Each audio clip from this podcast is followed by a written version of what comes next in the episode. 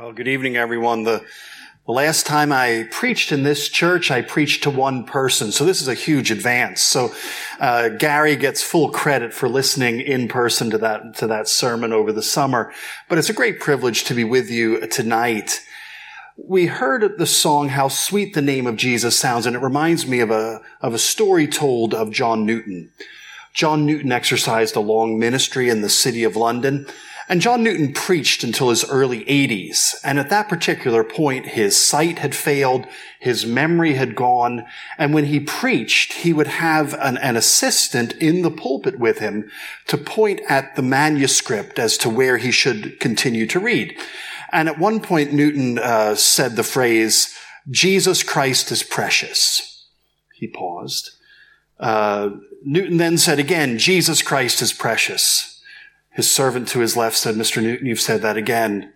He said, I know I said it again, and I'll say it a third time. Jesus Christ is precious. Now let us sing how sweet the name of Jesus sounds. A hymn that he himself had written many years earlier. And as we commence our time together, I'd like us to remind ourselves of how precious Jesus is to us. Because if we understand how precious he is, if we value him, if we appreciate him, if we have recognized who he is and what he has done, when we come to the various commands of scripture, they will be joyful commands, not burdens. They will be a pleasure and not a trial. Because this evening, Graham has asked me if I would speak to you on the text at the very end of Matthew's gospel, Matthew 28 and verses, well, I'll read verses 16 to 20. But before I read that passage, let me just remind you of, uh, of a statement that I heard many years ago. When I was going to church, not yet a Christian, I would go to Buccleuch Free Church in the morning, which is just across the meadows from here, and I would go to Holyrood Abbey at night, which along, was along London Road. And the minister there was uh, James Philip. He exercised a very long ministry in Edinburgh. And one thing that Mr. Philip often said, he said the imperatives of the faith are based on the indicatives of grace. So imperatives are commands, but indicatives are statements. And if we understand the statements of faith, of grace, what we believe that Jesus Christ died, that he was buried, that he rose on the third day, and that he is therefore to be proclaimed to all the nations. So the foundations are not how well we keep the commands of God, but the foundations are what God has done for us. And if we recognize what God has done for us, we will then naturally want to tell others. Share this good news. So this command at the very end of the gospel comes in the light of the death of Jesus, the burial of Jesus, and the resurrection of Jesus Christ from the dead. So that is our foundation. What Jesus has done, who he is, and what we now enjoy as his people. Matthew 28 at verse 16. Then the eleven disciples went to Galilee, to the mountain where Jesus had told them to go. But when they saw him, they worshipped him, but some doubted. Then Jesus came to them and said, All authority in heaven and on earth has been given to me. Therefore go and make disciples of all nations, baptizing them in the name of the Father and of the Son and of the Holy Spirit, and teaching them to obey everything I have commanded you and surely I am with you always to the very end of the age. We had two readings earlier. We had that remarkable reading from Isaiah chapter 45, which contains verse 22, Look unto me and be ye saved all the ends of the earth, for I am God and there is none else. We had the parable of the great banquet from Luke, which tells us that all is now ready and that the multitude is to be invited to this table, to this table of blessing, to this overflowing table of bounty. So there you have these two pictures of a worldwide invitation, of a worldwide celebration in the Old Testament, in the New Testament, that there is something that God has done that relates to every man, woman, and child, every nation, every tribe, every tongue, So it's not surprising, therefore, when Jesus leaves this earth, that he leaves us, his people, with this command. That we are to go and tell this world that they are invited, that they are welcome, that there is a banquet, that is prepared, that there is an invitation that is set out, and that we, like the servants in that parable, we are to follow the master's commands, to go wherever, to go wherever he sends us, and to tell that the invitation is out to the highways, to the hedges, you know, to the lame, to the blind, to the whoever we meet here and to the ends of the earth. I just want to introduce you to a famous character from history. I'm, I'm, I'm, a student of history. That's why I came here. As it was many years ago. I wanted to study the history of Scotland, and it's taken me so long, I've just decided to stay. There was a man called Robert Morrison. Morrison was half English and half Scottish. He had a, so a Scottish name, and he grew up in Northumberland, and he felt a profound call to go to China. So now, let me just put, put you in context here. At this particular stage, William Carey had already gone to India. That was a first. But no Protestant missionary had ever gone to China. Just didn't happen. Uh, there were no British ships that would carry a missionary to China. You see, the trade with China was so valuable, the last thing you would want is Christians to get in the way of making money. You know, opium, for example, was a great way of making money. You don't want Christians to come into the equation. And the last thing that you would want, of course, would be Chinese people to become Christians. That would, that would really spoil a good business venture.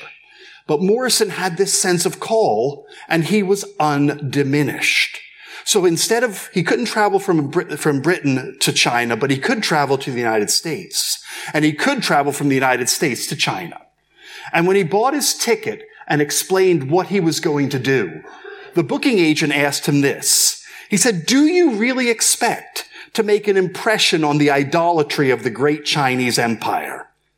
To which he replied, no, sir, but I expect God will. So here was a man who had faith and he, he said, he prayed a prayer. And this is, I would caution you against the prayers that you pray because you need to be very careful about the prayers that you pray because if you pray certain prayers, watch out for the way in which they might be answered. He prayed, God, send me to that part of the mission field where the difficulties are the greatest and to all human appearances the most insurmountable. God answered that prayer sent Robert Morrison to Canton, China. We know it as Guangzhou. It's one of the coastal cities right near uh, Hong Kong in, in southern China. Now, at this point, no Protestant missionary had ever been sent to China, and Morrison goes and spends 27 years in China. And you might think, wow, that's a long time to go. He taught himself Chinese. He wrote a Chinese English dictionary, a six volume Chinese English dictionary. He translated the Bible into Chinese. But 27 years, he saw only 10 converts. And you might think at the end of 27 years, not too much to show for it. Not too much fruit. Not too much blessing. We'll come back to Morrison in a moment, but there was a man who heard the call and went. He heard the Great Commission and recognized it for what it was, a command. And you see, when we read the Bible, we need to read the Bible and understand what is being said to us. If there's a statement, we need to believe it. If there's a promise, we need to cherish it. But if there's a command, we need to obey it. And here we have an impossible command. But notice that the impossible command comes in a greater context. Because this impossible command to go and make disciples of all nations comes within the greater impossibility of the early part of chapter 28 of Matthew. After Sabbath at dawn on the first day of the week, Mary Magdalene and the other Mary went to look at the tomb. There was a violent earthquake. For an angel of the Lord came down from heaven and going to the tomb, rolled back the stone and sat on it.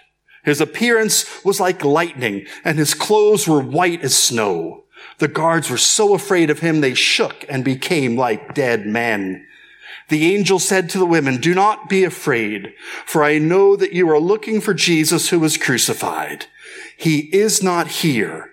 he has risen just as he said. So in order to appreciate the impossible command, let us first appreciate the impossible event. That Jesus Christ died, he was buried, and on the third day of the week, he rose from the dead. Now, I'm not a medical doctor, but dead people have a tendency to stay dead. Dead people have a tendency to stay silent. But Jesus rose from the dead and the risen living Jesus is now speaking. Dead people tended to stay dead 2,000 years ago. It's not a modern phenomenon. It tended to occur that way, that when people died, they were buried. That was the end of the story. But in Jesus' case, in each of the gospel accounts, Matthew 27, the crucifixion is followed by Matthew 28. Mark 15, the crucifixion is followed by Mark 16. Luke 23, crucifixion is followed by Luke 24. And John chapter 19 is followed by John chapter 20 and 21. Jesus died, and yet there is another chapter. That's impossible. And yet God delights in doing the impossible. And that's our indicative. Jesus Christ is alive. Jesus Christ is risen. And the risen living Jesus speaks, and he speaks with all power, and he speaks with all authority.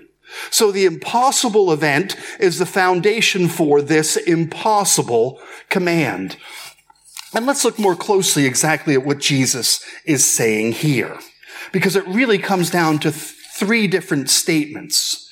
We have this impossible command, which we'll call the Great Commission, but it's comprised of three different propositional statements. We have a great claim, we have a great command, and we have a great companion. Verse 18, the great claim. All authority in heaven and on earth has been given to me. The Bible makes quite clear that Jesus is the one through whom all things are created. Jesus is the one through whom all things are sustained. Jesus is the redeemer of mankind and it will ultimately redeem all things. And he therefore can say with honesty and with integrity that all power, all authority rests with him. So when he gives a command, he has the resources to carry that command out. When he commissions, he has the resources to make certain that those who are commissioned are equipped, enabled. There's never a time where Jesus makes a command where he doesn't accompany the command with the resources. That indeed would be completely impossible. But Jesus has all power. Jesus has all authority. He's the King of Kings. He's the Lord of Lords. And we know who he is. And we know what he has done. So the work of the gospel has been done. All that is left to us is to say and to tell and to show. So the great claim, and then that's followed by the great command. Therefore, go. And that connection word, therefore, we go because of who he is. We go because of what he has done. We go because of the authority that has been invested in him. And therefore he can tell us to go forth in his name. But notice the scope. Go and make disciple, disciples of all the nations. Not some, not most.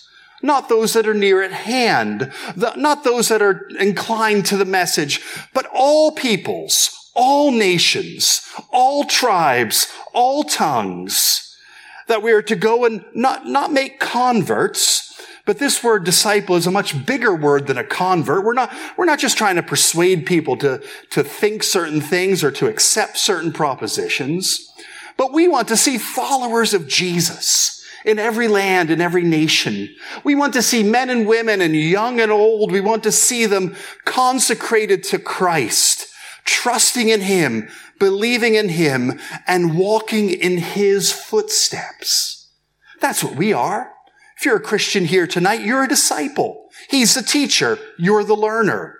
He's the king. You're the subject. He is the one who has offered sacrifice on your behalf so that you can be made pure. You can be made clean. He's in charge. He's in control. So we make disciples of all the nations. And you think, Jesus, don't you realize who you're talking to? Don't you realize that you're talking to the disciples? These are the people that are slow to understand. These are the people that are, that are so inconsistent in their Christian witness. They get it wrong so often. They stumble so regularly. And, and, and don't, doesn't Jesus realize what we are like? We're not the wise. We're not the strong. We're not the consistent. Is he indeed entrusting the evangelism of the world into the hands of us, his people? Because you would think, well, he's placing it in very unsteady hands. He's, he's placing it on a very insecure footing. Or is he doing something that he knows what he's doing? Does he actually know what he's doing? Because you see, when he uses instruments like us, when he uses weak instruments to accomplish strong purpose, it becomes obvious that it's not about us. It must be about the one that we are speaking of. When he uses foolish instruments like we so often are to accomplish his all-wise plans, it must be his wisdom. And when he can take a small group of people, 11 disciples at that particular time, and when they can turn the world upside down, when they can transform the existing Roman Empire, when they can bring the gospel to the very heart of the empire in Rome and from Rome to everywhere. And we see today that throughout the world today, the 21st century is the century that has witnessed the greatest advance of the Christian gospel. Today, there are more people in the world who are Christians than ever at any point in the past. There's also greater levels of persecution in the 21st century than at any point in the past. The 20th century was the most dangerous century to be a Christian. That will be eclipsed by the 21st century. The 20th century was the greatest century of advance in the Christian gospel. That will too be eclipsed in this, the 20th, 21st century. So the great claim that he has all authority in heaven and on earth, this great command where he says, go and make disciples of all nations, baptizing them in the name of the Father, the Son, and the Holy Spirit. And this word name is so important because whenever the Bible speaks of the name of God, what is included there is everything. When we speak of his name, we speak of his authority, we speak of his dignity, we speak of his honor, we speak of his character, we speak of his nature. All of this is tied up in his name. That's why the commandments are so clear that we are not to misuse the name of God. We are not to disrespect God or disrespect his name. Why? Because his name encaps- encapsulates his nature and his character. So the name of the Father, Son, and Holy Spirit is a powerful name. You see, when the name of God goes forth, watch out. Watch out because people that previously were hostile might come to find themselves embracing this gospel those who previously may have been indifferent may find their hearts strangely warmed to believe in this message. It doesn't seem to make sense, does it? How is it possible that even in that first century, that this message would even go beyond the, the walls of Jerusalem, let alone beyond the confines of Judea, let alone into Samaria, the neighboring district? But how could it possibly get into Europe? How could it possibly reach the Gentiles who know nothing about the Old Testament? And yet here we are, 21st century, Bruntsfield, Edinburgh. How is it possible that we've come to this point? How is it possible that the gospel still continues to change hearts and change lives? Maybe that comes to our final point in, in, in the, uh, the Great Commission, namely the Great Companion. Because not only do we have a claim that Jesus makes, not only do we have a command that Jesus gives, but he says that he will accompany us on this journey. That when we go, we never go alone. He always goes with us. But I think sadly the opposite can also be the case. If we don't go, if we don't obey, then we're left on our own We're left on our own devices. We're left on our own resources. We're left with our own wisdom. Because if we obey this command, he promises to be with us.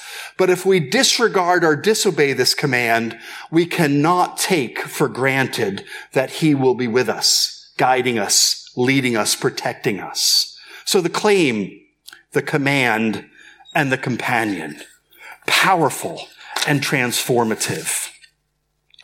But I'd like to notice the, you know, and this is taking us to the very end of the Bible, as if we have the impossible event, the impossible command, we have the impossible fulfillment.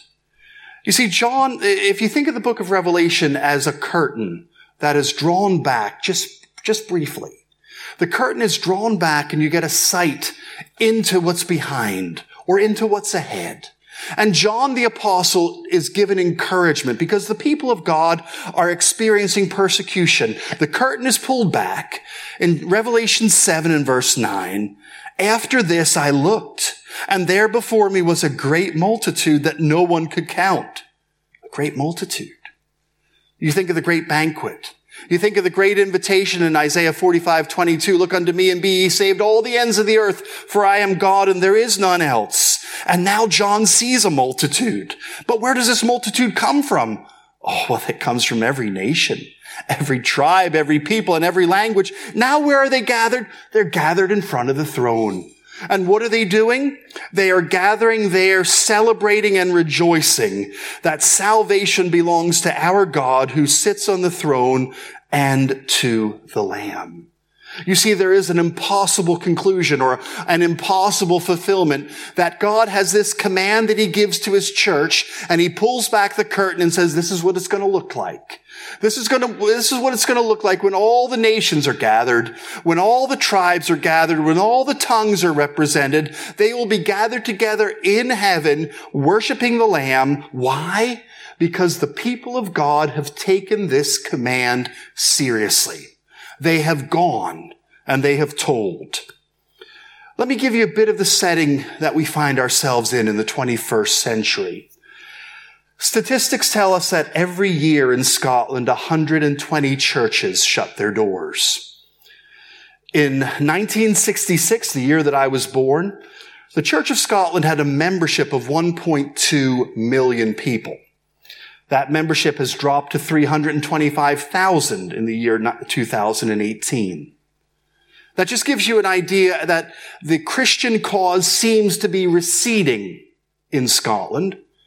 So when we say to go, that's not just to go to the ends of the earth, but that's to go to the to your corner, your street corner, to your neighborhood, to your family, to your friends, to your colleagues. Why? Because the cause of Scotland is at a low ebb right now. 120 churches shutting their doors each and every year. But let me give you one story of encouragement. Back in 2000, we had a church on the Royal Mile. The Free Church has a church on the Royal Mile called St. Columba's Free Church. Year 2000, the congregation reduced to about 30 people. There were no children. There was one elder. And the conventional wisdom said this church is too small. This church is too old. Let's combine this small congregation with one of the other Edinburgh congregations and shut the door. Well, there's a friend of ours, of mine, who I know very well, and he spoke and he persuaded the church to give it one more try. 2001, they call a young man at the time, Derek Lamont from up north. Now, Derek left a very large, thriving congregation in Easter Ross to come down to this small gathering in Edinburgh. It doesn't really make much sense, does it? To leave a large church that's thriving, come to a small church to leave a church where you have an unlimited appointment. You can stay there for as long as you want to be told, well, you might get five years out of this if you're lucky. Well, the rest of the story, of course, is not so much about the people or the personalities, but it's about the God who was preached and the gospel that was proclaimed. So today, more than 200 people would gather at the same church on the Royal Mile. But from that church, three new churches have been planted. And if you sum up all those four churches now, over 700 worshipers may be gathering every Sunday, worshiping Jesus. So it just goes to show what you can do if you have a Great Commission mentality for Edinburgh. You'll say to yourself, okay, we have got a small gathering here today, but let's say all the folks of Bruntsfield were gathered together in this church. You would say, well, there's a healthy church here, right? In the heart of one of the neighborhoods in Edinburgh. And it wouldn't make much sense, would it? To send some people out of this congregation to another place in town because that would make this church weaker. That would mean there'd be fewer. People. So, you know, you don't need to be an accountant to kind of put that together. But God has a way of making up deficits. God has a way of replacing people. And God has a way of making certain that He is no person's debtor. When we go forth in faith, He has a way of multiplying things in a way that we cannot imagine. And I'd like to encourage us to consider the Great Commission. And maybe for that means some of you, that might mean to consider leaving your place, uh, your, your place of birth, leaving your, your, the place of comfort, and maybe going to a distant place. But for many of us, it might mean going to a different neighborhood. It might mean considering, well, actually, you know, there's quite a few of us in a particular part of town. Maybe we could start a church there. Maybe we could reverse this 120 churches closing each year. Maybe we could see 120 new churches starting each year or more.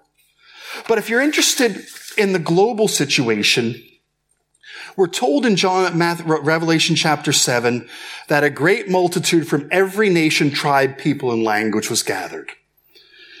The missiologists tell us that 17,441 people groups exist in the world of which 7,414 are unreached. That means people from those groups don't know about Jesus. They have no means of knowing about Jesus. They were like the Chinese people 200 or so years ago when Robert Morrison left the, the UK to go to China. They had previously no knowledge of Jesus. Now, I mentioned earlier that Morrison left, spent 27 years, died in China, and at the end of the story, he had only 10 people who had come to faith. But I tell you what he did was he laid a foundation. So in just a generation later, a man called Hudson Taylor founded the China Inland Mission. And scores of missionaries went out from the UK and throughout the world to China with the gospel and brought the message of the gospel not just to the coastal areas like Canton, but brought it into the inland districts of China. So many that by the 1939, I think the high water mark was there were over 1300 China inland missionaries in China. The story continues till after the war. Remember Chairman Mao he expelled the China, all the foreign missionaries, all the foreign missions. Christianity was a Western religion. And if we get rid of the Westerners, we'll get rid of Christianity. Probably in 1949, there were about a million Chinese believers. And Mao succeeded, in a sense, that there were no longer a million Chinese Christians. But he succeeded in a way that he never expected because there's a hundred million Chinese Christians today. But it all began with a man called Robert Morrison who felt a call to go to China. He wrote a dictionary, translated the Bible, laid the foundation for all future missionary work in China. And God blessed that work.